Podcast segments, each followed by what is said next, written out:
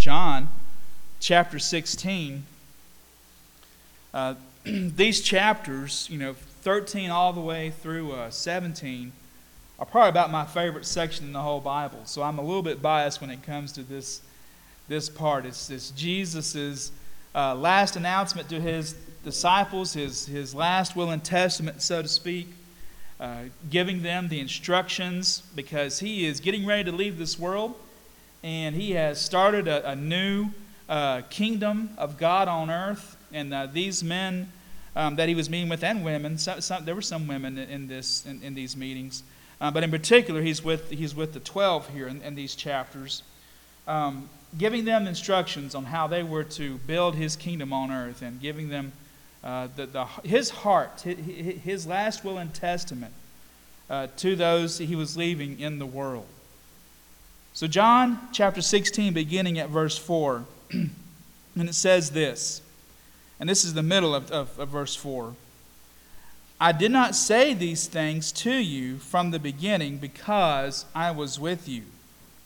But now I am going to him who sent me, and none of you asks me, Where are you going? But because I have said these things to you, sorrow has filled your heart. Nevertheless, I tell you the truth. It is to your advantage that I go away. For if I do not go away, the Helper will not come to you. But if I go, I will send him to you. And when he comes, he will convict the world concerning sin and righteousness and judgment. Concerning sin, because they do not believe in me. Concerning righteousness, because I go to the Father, and you will see me no longer. Concerning judgment, because the ruler of this world is judged. Let's pray again. Lord, we just ask that you would add a blessing to the reading and to the hearing of your word. Father, let it go forth and not return void. And it's in your name I pray. Amen. We've all had people come and go in our lives. I remember when I was young, um, uh, we, we kind of lived, we, we lived near, in, we lived in Sumter, South Carolina near Shaw Air Force Base. And um, we, would have some people that we knew that, that worked or contracted with, with the Air Force Base. And sometimes uh, th- they would leave and relocate and uh, people I made friends with when, when I was, uh, you know, little, just a little guy at that time, probably about, uh, we, we were there from the time I was five to eight years old. You know, I would, I, I would lose uh, uh, friends because they, they, they had to go different places. And uh, it, it was, it was kind of sad always to see friends go, but it was always nice to have other friends that came alongside, and, and I, I made friends with them and played with them. And, you know, uh, my parents had, had good times with them. And there were times in life where, um, you know, uh, we moved away. Dad didn't move around a whole lot. He, he was a chemist uh, before he was ever a pastor, and there were a few jobs that he'd take. It was always hard leaving places that we had been for, for so long and then, then moving somewhere else. And, uh, and, and, you know, having to find a whole new set of, of people and friends uh, where we moved to and, and lived. But it's always it's always good that, that when you uh, lose someone or, or, or, they leave or for whatever reason, to find, find new people to come along and, and help you out and, and, and to be a good friend to you. And same, same way with, with people that, that, that have mentored me. I, I, uh, I, I stayed in close connection uh, for a certain uh, part um, for, for, for a little while with some of the professors that I had left there at Wesley Biblical, and some of them were very very influential on my life as a pastor and, and as, as a preacher and as a student of God's Word. And it was hard when, when I, when I uh, left, left the school and came back uh, to this area, you know, uh, missing people who were my mentors. But when, once I come back into the, the EMC and got close to some of the other pastors and people that I've, uh, I've known for years, and, and some people that, that I knew from seminary had, had uh, come in, it, it was always good to have them to help me and come alongside. And, and there, there are times also when, um, uh, you know, it's, it's especially hard when we lose a loved one. And, and, and that's a difficult thing that, that comes on in our lives. And, and it's wonderful to have someone who, who is a, a friend who could come along and offer sympathy and comfort and encouragement to you. I think it's always good to, to, to have people like that, other family members, and even people who are part of the church. It's always good to have somebody to come alongside of us and to help us. And th- this is what's happening here in, in, in these scenes with uh, Jesus and his disciples. He, he's, he's warning and, and preparing his disciples for his departure from this world. And, and his departure was not going to be easy for them. Um, we know that, that um, in, in, the pages after these, after Jesus talks to his disciples, um, he, he's arrested, he's, he's tried, um, as even though he was innocent, he was crucified and he died, and it did fill their hearts with sorrow and grief, and then with joy because Jesus rose again from the dead. But then he said, You know, I have to leave this world. I'm returning to my Father. And all of a sudden they're sad again. But Jesus promises them that there'll be a friend to come along to help them. And that's what he talks about here. So Jesus' ascension would, would leave the believers um, without him in this world. It, it, you know, his going away, this was their, their mentor, their teacher, their Lord. And, and, and they had come to believe in who he was, the, the very Son of God, uh, the Messiah coming into this world. I think some of them still had, had some doubts about that and some fears about that, especially when Jesus began telling them that he would be um, handed over to, to uh, the Jewish leadership and, and to the authorities, that he would suffer and die at their hands, and then after three days would rise again. And he began predicting that to his disciples a few times uh, during, during his ministry, especially after um, Jesus asked Peter the question, Who do you say that I am? And Peter said, You are the Christ, the Son of the living God. Then he begins telling him, okay, now you've got one thing right. Now the next thing is, I have to suffer and die for the sins of the world. But after three days, I'll rise again. And even Peter looked at him like, You're crazy. Say it's not so, Lord.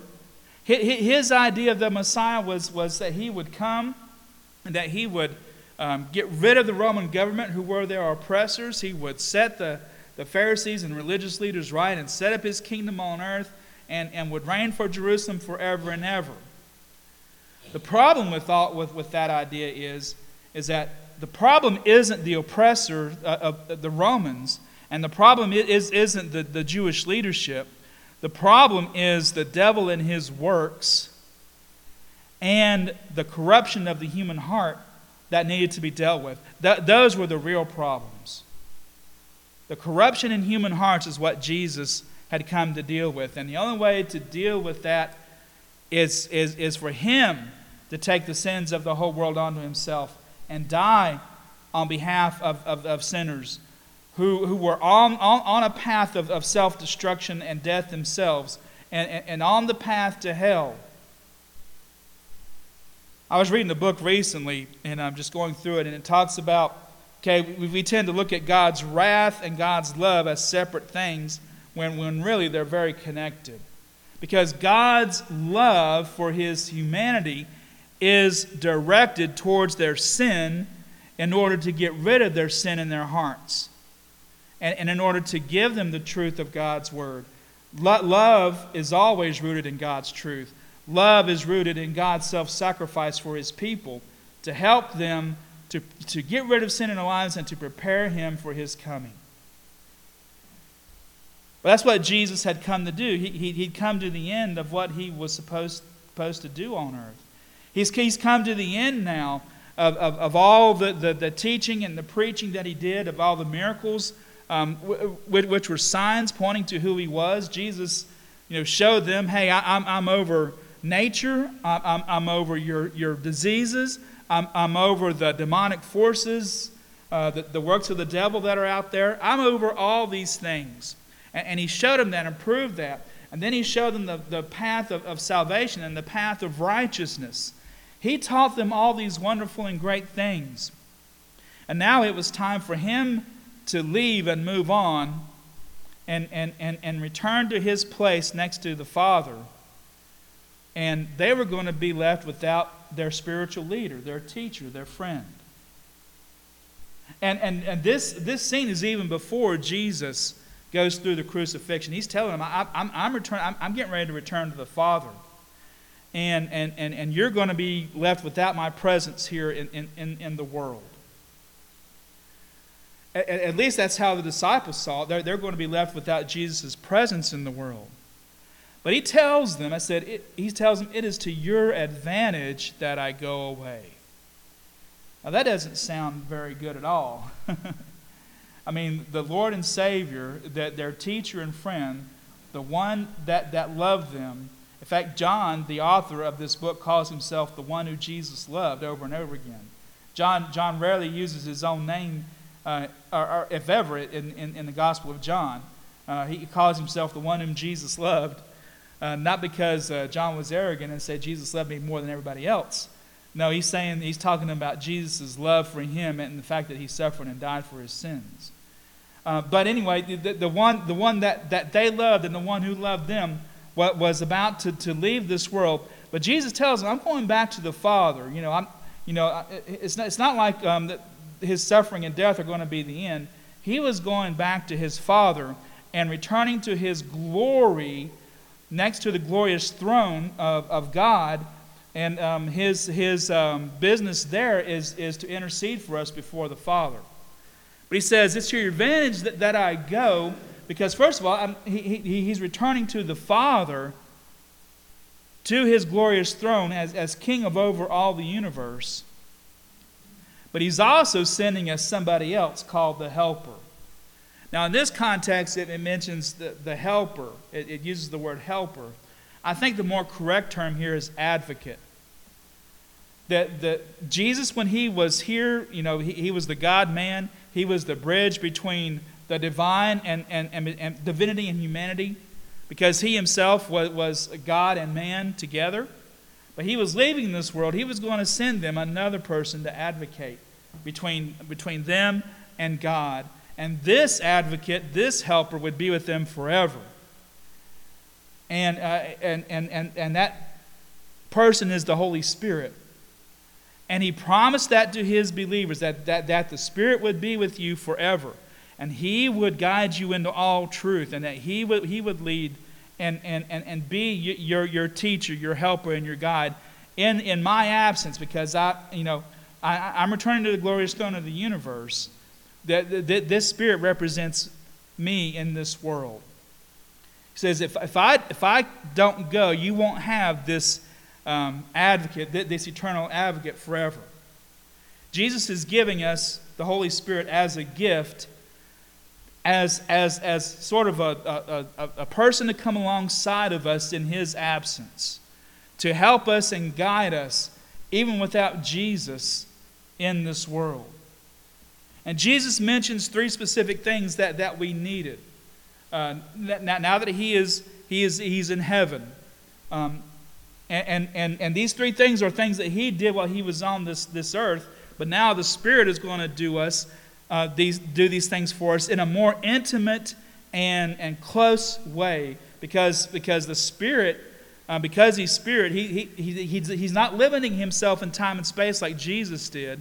When Jesus became a man, he limited himself in time and space and he limited his, uh, his, his will to the Father's.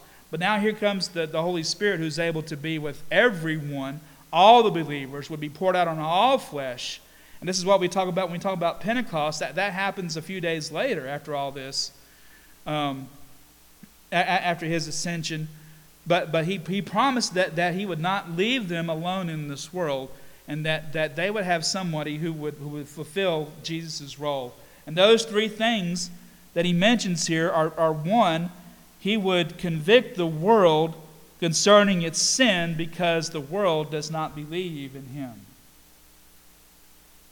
There's no greater work of, of, of when Jesus was here, uh, you know, he was loving and he was not judgmental, but he was not afraid to confront people's sins. In fact, he says, um, you know, the, the Jews will not eat with sinners. Jesus did. Why? Because Jesus said, the well don't need a physician, but the sick do. I have not come to save the righteous, but sinners. Because he knew that, that they, um, had, had turned away and had rebelled against God, had rebelled against His law, and they needed somebody to guide them back. And He was offering restoration and redemption to those who were sinful. And now the Spirit's going to do the same thing. The Spirit is going to convict the world concerning its sin, and sin is rooted in unbelief. It always is. Sin, sin is rooted in, in, in this lack of belief in, in, in all the things of who God is. And so the Spirit shows us our sin. The sin shows us, I mean, that the Spirit shows us and helps us to, to put our finger on, on, on that sin and then, and then bring it under the gracious forgiveness of God through Jesus Christ. And so we must confess our sins. And if we confess our sins, God's word says He's faithful and just to forgive us of those sins and to cleanse us from all unrighteousness. Jesus did that while he was present in the world. Now he's leaving, and now the Spirit comes and convicts us concerning our sin. And the second thing that, that, that this advocate, this helper, this, the Holy Spirit would do is to um, concern, you know, talk to us and, and teach and speak to us concerning righteousness. And Jesus says this because I go to the Father and you will see me no longer. While Jesus was here on the earth with these, with these 12 men and, and, and the other disciples too, there, there were plenty of women, but, but, but the 12 were the ones he was using to um, set up his new kingdom on earth. Um, when, when he was here, he was the example of righteousness. He taught what righteousness was. Um, if, if, you want to learn a lot about righteousness, uh, Matthew chapter 5, 6, and 7, the Sermon on the Mount, are, are key in understanding that. Uh, righteousness simply means being right in God's sight, be, being right with His standard, uh, how to live according to, to God's will and way, because His, his will and way are, are what's right. We might even, you know, it has to do with all, all those things tied to um, worshiping God and, and, and living a moral life before Him, and then having ethics, loving others around us, and how we treat other people. Because if we, if we say that we're Christians, we, we've got to love God with all of our heart and soul and mind and strength, and then love our neighbor as ourselves. All the things concerning righteousness, Jesus lived out before them. He, he was the Word, God's commands, made flesh. And he, he, he revealed God's word and his will and his way to people. And now he is leaving this world, and now the Holy Spirit is the one who comes and shows us God's righteousness. And he does it in an even, even more personal and intimate way, especially those who believe and accept Jesus Christ as Savior. The Spirit is poured out onto all flesh. And, and it's so important that, that we surrender our hearts and lives to the Holy Spirit, that we, that we stay in prayer and ask the Spirit to show us what righteousness is and help us to live in God's will and way. But God has not left us alone to figure that out on our own and to spin our wheels on it. He has given us an advocate and a helper, someone to hold us up, someone to encourage us, someone to strengthen us. Well, at the same time, He reminds us of all that, that God wants us to do and, and, and, and shows us. And, and, and the more that we um, seek out God's Spirit that He's given to all believers, all, all who believe in Him, all who have received uh, Christ as Savior. He, we have His Holy Spirit. The Holy Spirit guides us and shows us what's righteous, what, what, what righteousness is. And then the third thing that, that Jesus did on earth, and now, uh, you know, he, he, he's ascending and the Spirit is descending. All the things that, one of the things that Jesus did on earth what, what was to warn people about the coming judgment on the whole world because of its sin. And especially the devil. The devil is the one who is under judgment. And all those who, who are still caught up in their sins and rebelling against God are, are unfortunately sharing in that judgment and condemnation that, that is on the devil. But, but, but the Spirit is, is, is there to, to warn us about the coming judgment that, that, that the world would, would correct itself and, and, make, and make things right. But I would even say more so than that. The Spirit is helping us to prepare ourselves for God's judgment. Because God is going to judge all flesh. based on what they've done, you know, in, in giving their hearts and lives to Jesus Christ and in, and in living in obedience to Jesus Christ. God is going to judge the whole world for that. And the only way that, that we can do that is it, it, be ready for God's judgment is to allow God's Spirit to purify us through faith. To, to remove sin. Not only, and this is the wonderful work of the Holy Spirit in, in my understanding. Not only that, that does the Spirit convict us concerning our sin, not only that does the, the Spirit teach us what righteousness is, the Spirit actually does something within us to prepare us to face God's judgment, and that, that is to purify us. To purify our hearts because only the pure in heart are going to be able to enter God's kingdom when it comes. And, and, and, and it's in the judgment when God is going to weigh the, those hearts.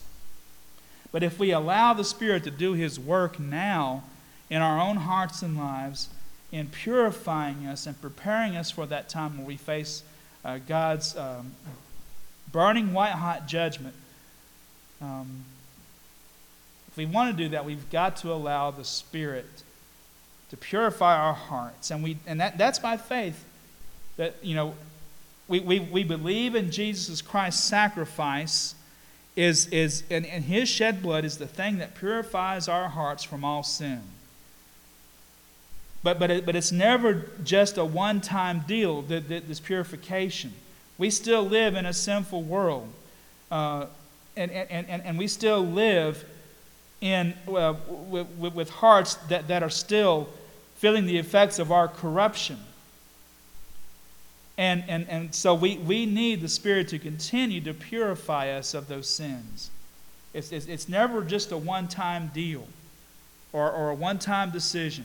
When we make the decision, that sets us on, on a path towards God's Spirit working within us to purify us from our sins, to, to help heal us from the effects of that corruption and to help us to become more and more like, like Christ and, and help us to live up to God's standards. We can't possibly do it on our own.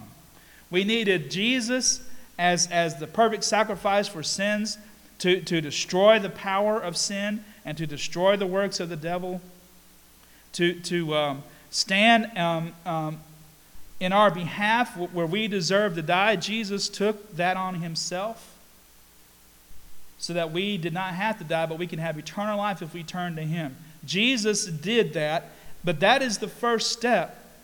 Because how do you undo a whole life full of, of, of sin and corruption? That's where the Holy Spirit steps in and works with us and helps us and guides us. And also is, is the not, not only does he tell us what we have to do, he helps us and he does something in us. He purifies our hearts so that we can live as God wants us to do. And it's, it's faith all the way. It's not just me spinning my wheels. If I have faith in the Holy Spirit and I say, you know, Holy Spirit, show me if there's anything still in me that's separating me from, from, from God the Father, show me. And then purify me from it because I believe in your purifying power. He can do it. And that, not only are our, our sins plural taken away, those individual sins that we commit, he helps to undo the source of sin within, that sinful nature. Jesus has not left us alone to figure it out on our own. He is uh, uh, on the glorious throne today, next to the Father, who, who right now know us and see us, but his presence is felt in the world through his Holy Spirit, and his presence is with us even now. And even as we prepare our hearts for communion. Jesus is ascending, or has ascended, and his Spirit has descended to us to help us today, to bless us. And we're so thankful for that. Partaking in communion is a reminder of what God has, has done for us through the Son Jesus Christ, and a reminder of the continual work that he does through the Holy Spirit. And Jesus said that we are to partake of this and, and, until we come into the new kingdom where we will take it uh, anew with Him uh, at, at, the great marriage supper of the Lamb. And so we take this um, gladly, we take it joy, joyously, but we also need to be reflective about our own sin and what it cost Jesus Christ to do so. To ask our ushers if they'll come forward to help us serve, Deland and, um, and Michael.